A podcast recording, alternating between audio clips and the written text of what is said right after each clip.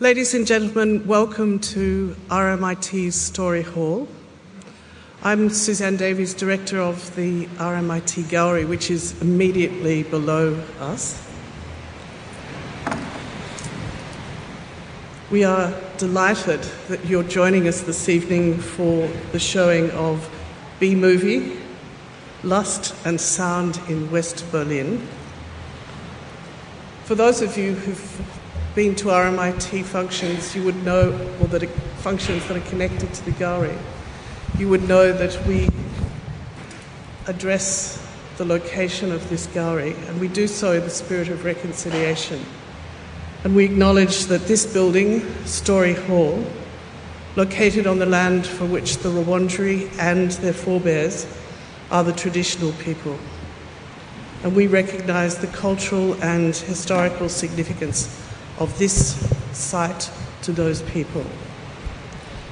We're delighted to be able to present this free screening as part of the Goethe Institute's international exhibition Genial Dilettanten Subculture in Germany in the 1980s, which is on show downstairs in our RMIT gallery, where we also have a, a little taste of Australian subculture of the, of the same period represented in our exhibition Australian Ingenious Amateurs.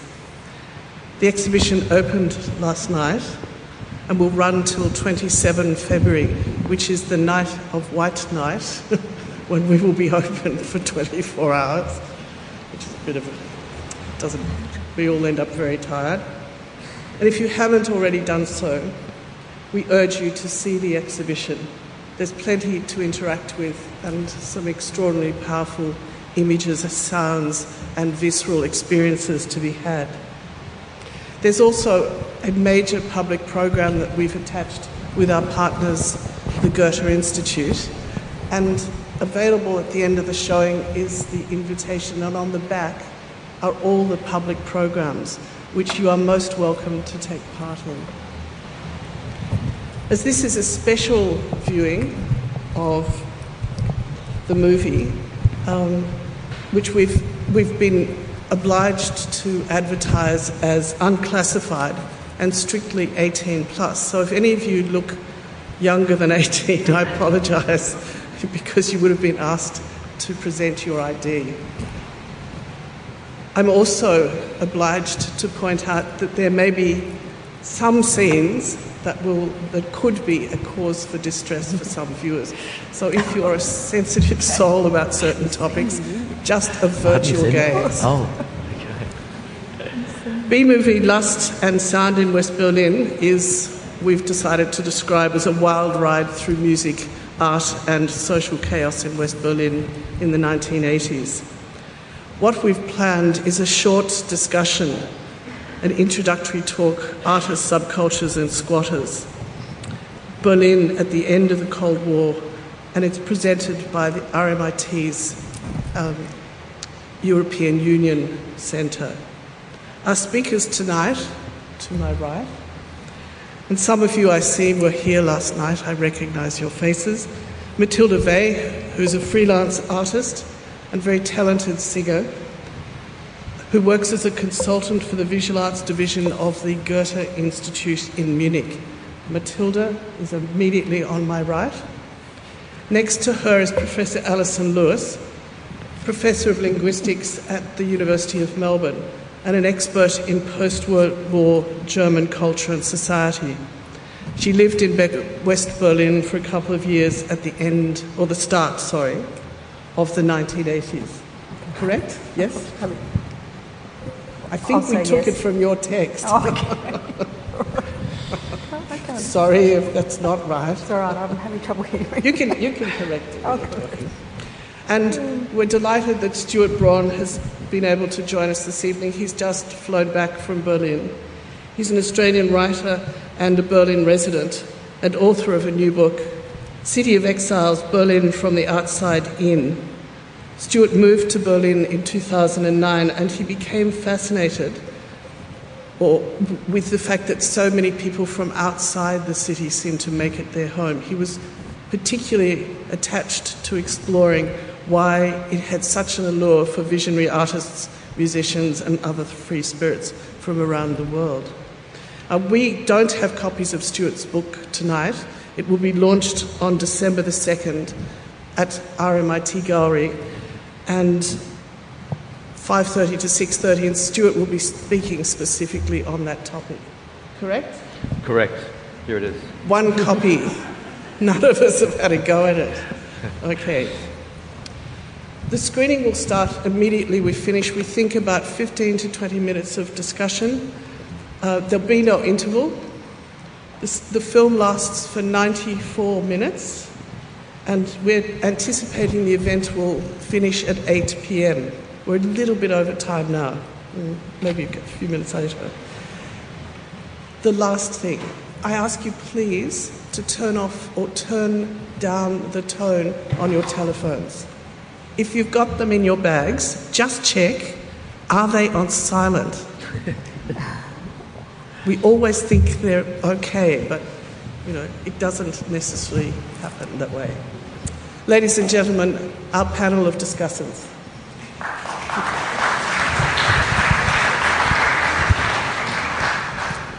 Well, thanks everybody. Um, we've already been introduced, so we have Matilda here, Matilda Weh and Stuart Braun on my right.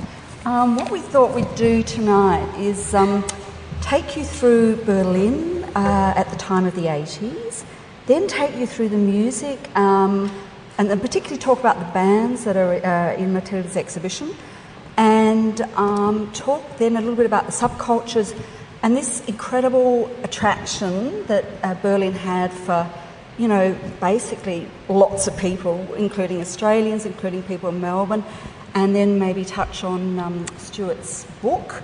And then both Matilda and Stuart will talk a bit about the film. Um, now, I just wanted to sort of talk about Berlin in the in the 80s because it was still the Cold War, and I think it's you know it's something that um, people nowadays sort of tend to forget that it was a really divided city. It was a city with a heavily fortified concrete, you know, and barbed wire wall running down the middle. Um, now, it was divided into East and West Berlin. So we had East Berlin, which was still the capital of East Germany. So, you know, it still retained its capital status. But West Berlin was in this weird sort of limbo status. It was effectively separated from the rest of um, West Berlin. It was no longer the capital. I think we sort of often forget that now. It was no longer the capital of West Berlin. That was in Bonn. Um, so, you know, in many ways, West Berlin was sort of like cut adrift from the rest of the country. Um, you know, it was a bit like a, you know, a capitalist enclave in the, in the middle of this sort of huge, you know, communist or like a capitalist island, if you like, in a, in a communist sea. Um, and I think that sort of geopolitical framework really affected life in, in both sides of, of, of the city. Um, now, Stuart, I gather you, um, you live now in Berlin, um, but you've written about the 80s in your book, haven't you, uh, and what it was like. Um, could you maybe yeah. sort of say something about? Sure, I mean, um, yeah, I mean, it was a defining time in terms of uh, the 80s itself. I mean, it, it, took so long for the city to, you know, I, I, suppose, repair after what happened in the war. I mean, it was, it was an apocalypse, essentially.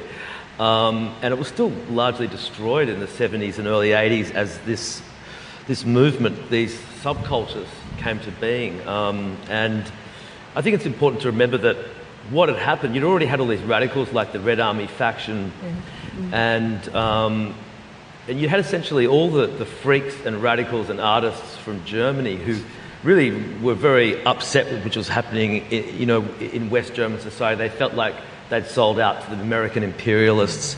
Um, they felt that the Nazis were still running the country, a lot of them as well. Um, and in a sense, you know, that was kind of true.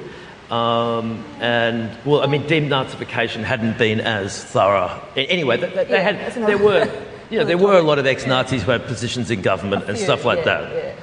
But but but apart from, I mean, that's a bit earlier. Um, but essentially, the reason they came to Berlin was because it was it was demilitarized from essentially from the occup- beginning, beginning of the occupation. So if you were in West Berlin, you didn't have to join the army. Um, and at that time, the, uh, all the major industries, you know, Berlin had been the grand Prussian capital. You know, it was a city of four and a half million. It had a million more than it had today, than it has today, even in, in 1930. Um, you know, at the sort of Yep. peak of the Weimar Republic. Um, and then so what, that, what happened was all the industry and, and Siemens, all these great companies left. left, There was yeah. nothing left. Uh, there was no work. Um, what there was was uh, kind of refugees and these artists and these radicals who came there because it was so cheap to live and it was subsidised.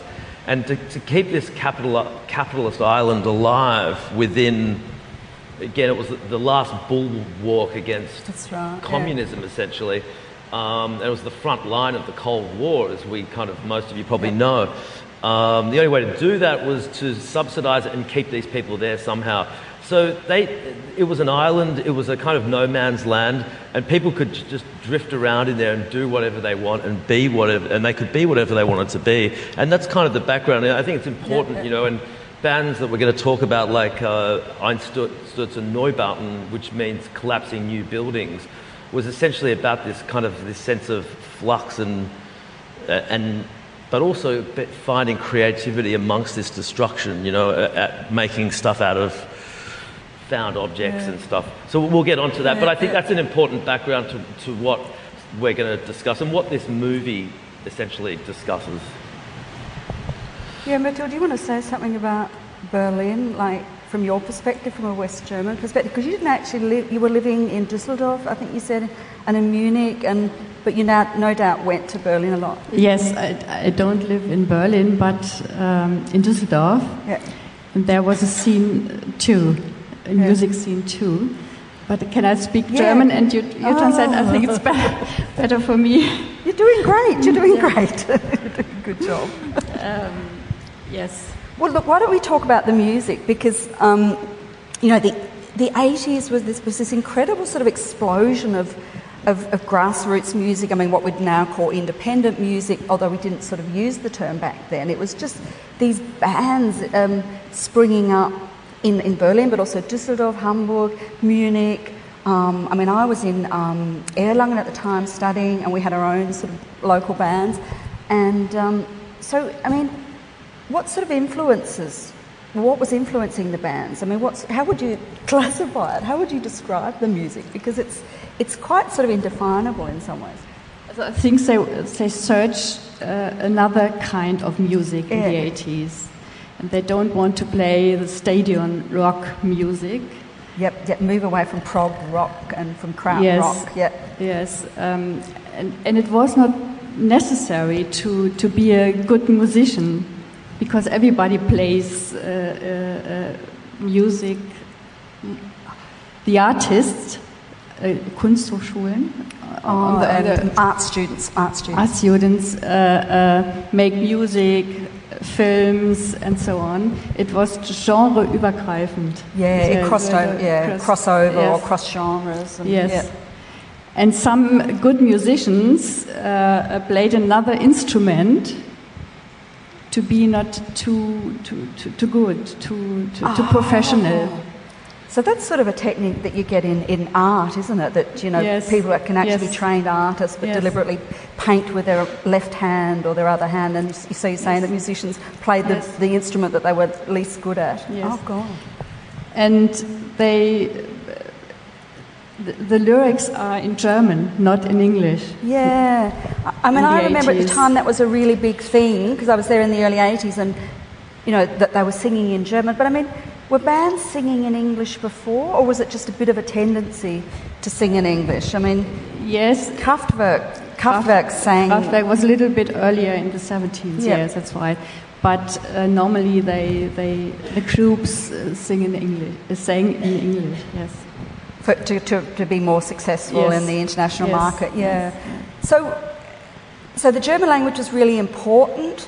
Um, they didn't aim to be sort of successful, and they weren't partic- at all interested in commercial, you know, getting commercial deals or record deals, were they?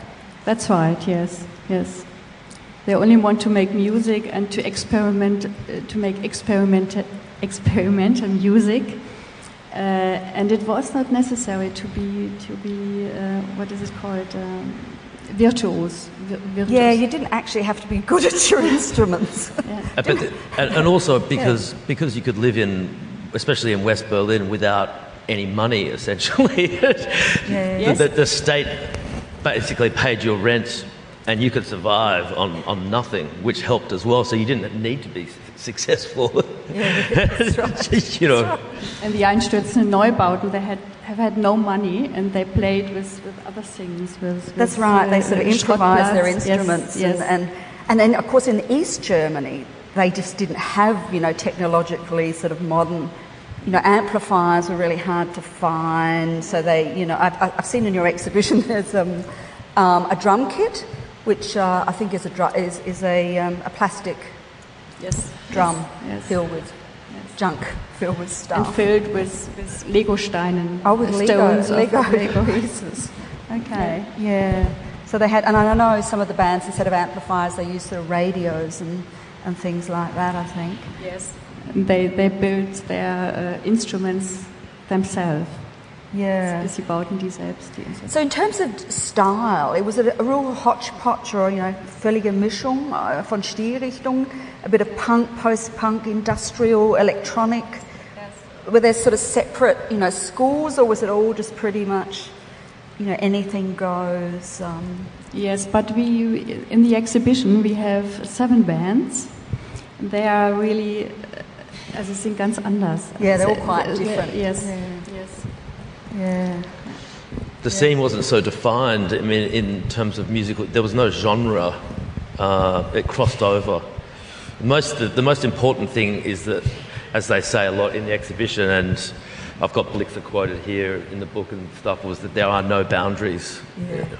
And you know, it was about you know, as you say, but it was it was avant-garde as well. It was experimental, but it was intellectual as well. It wasn't in this punk thing of just DIY. You know, Yeah, we can yeah, do whatever we want. Yeah. It was very intellectual, and they they drew on you know the 20s kind of Russian avant-garde and, and Walter Benjamin even, and it was Mm-hmm. quite actually sophisticated in a way in the way they were sort of approaching this. It was a it was an art it was an art installation essentially. It was the beginning of the performances and, and the videos and the music videos. The Tödliche Doris, the band Tödliche Doris, works with uh, a performance and with. Uh, That's right. It was the more, yeah, the more of the happening performance yes, art happenings, end of it. Yes, Um, They were all from art school, weren't they, from that band? yes, yeah. yes. And the band Der Plan from Düsseldorf too. right, art Yeah. school, Yes, yeah. yes.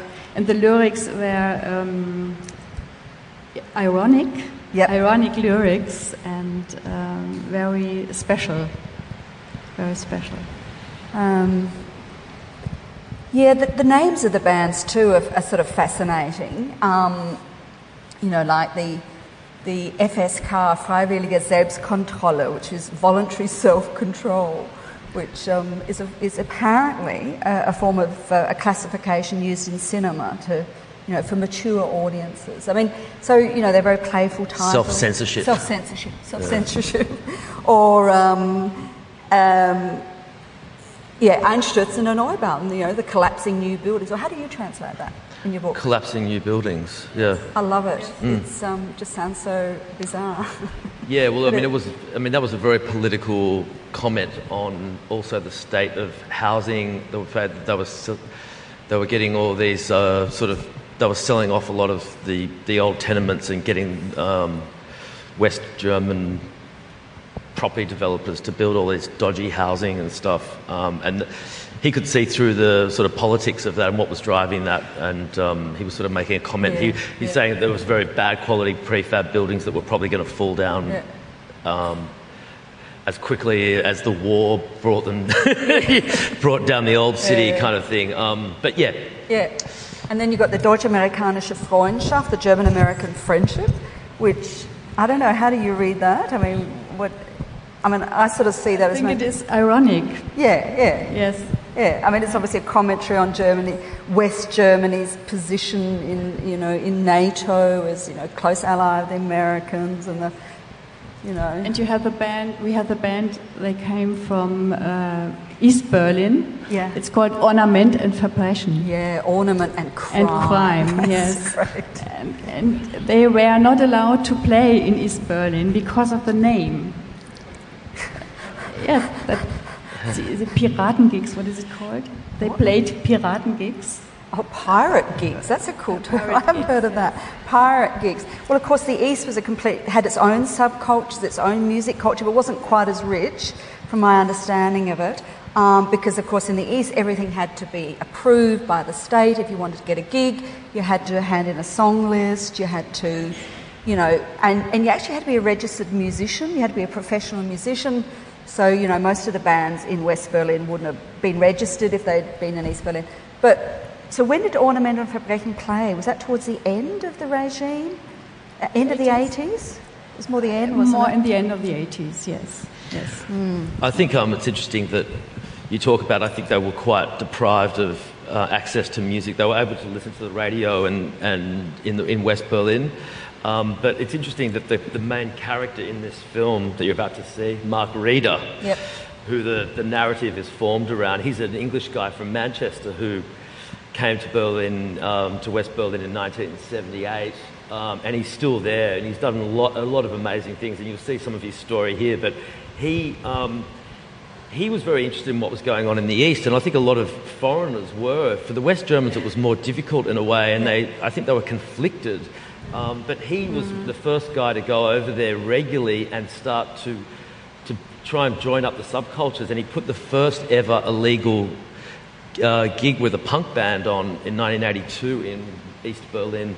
Um, we don't, he doesn't really go into it in Yeah. in uh, B movie, but uh, the T- Die Toten Hosen, the Dead Trousers, played um, uh, in a in uh, it was a, basically in a church hall in uh, 1982, and he did it again a few years later under uh, mass. I mean, it was a major operation, and he could have gone to jail for a long time for for doing it. But um, uh, that, yeah, I mean, that was sort of that was sort of part of the movement in a way. That was the kind of thing you did, you know, um, and it was just about solidarity again and just doing it. Um, yeah, But they are very famous now in Germany. yeah, the Toten Hosen. The are, Toten Hosen yeah. are very famous. So were all the bands... We're, we're about done, I think. Okay, right. All right. Um, well, um, now, um, would we like to? Would you like to say something about the Mark Reeder? You said um, that you have interviewed him, and uh, Well, yeah, I mean, just quickly a bit of background about the film. Mark Reeder, he's, uh, I interviewed him for this book and um, I talked to him also about the film. Um, he did a lot of, he did some documentaries for BBC and radio, uh, sorry, for Channel 4 in the early 80s. And um, he, uh, he had all this amazing footage that he thought was lost, he'd forgotten about, and there were all these other guys um, from the West Berlin scene uh, who you know, discussed the idea of trying to bring some, put something together. I think they discussed it with you, didn't they, a few years ago?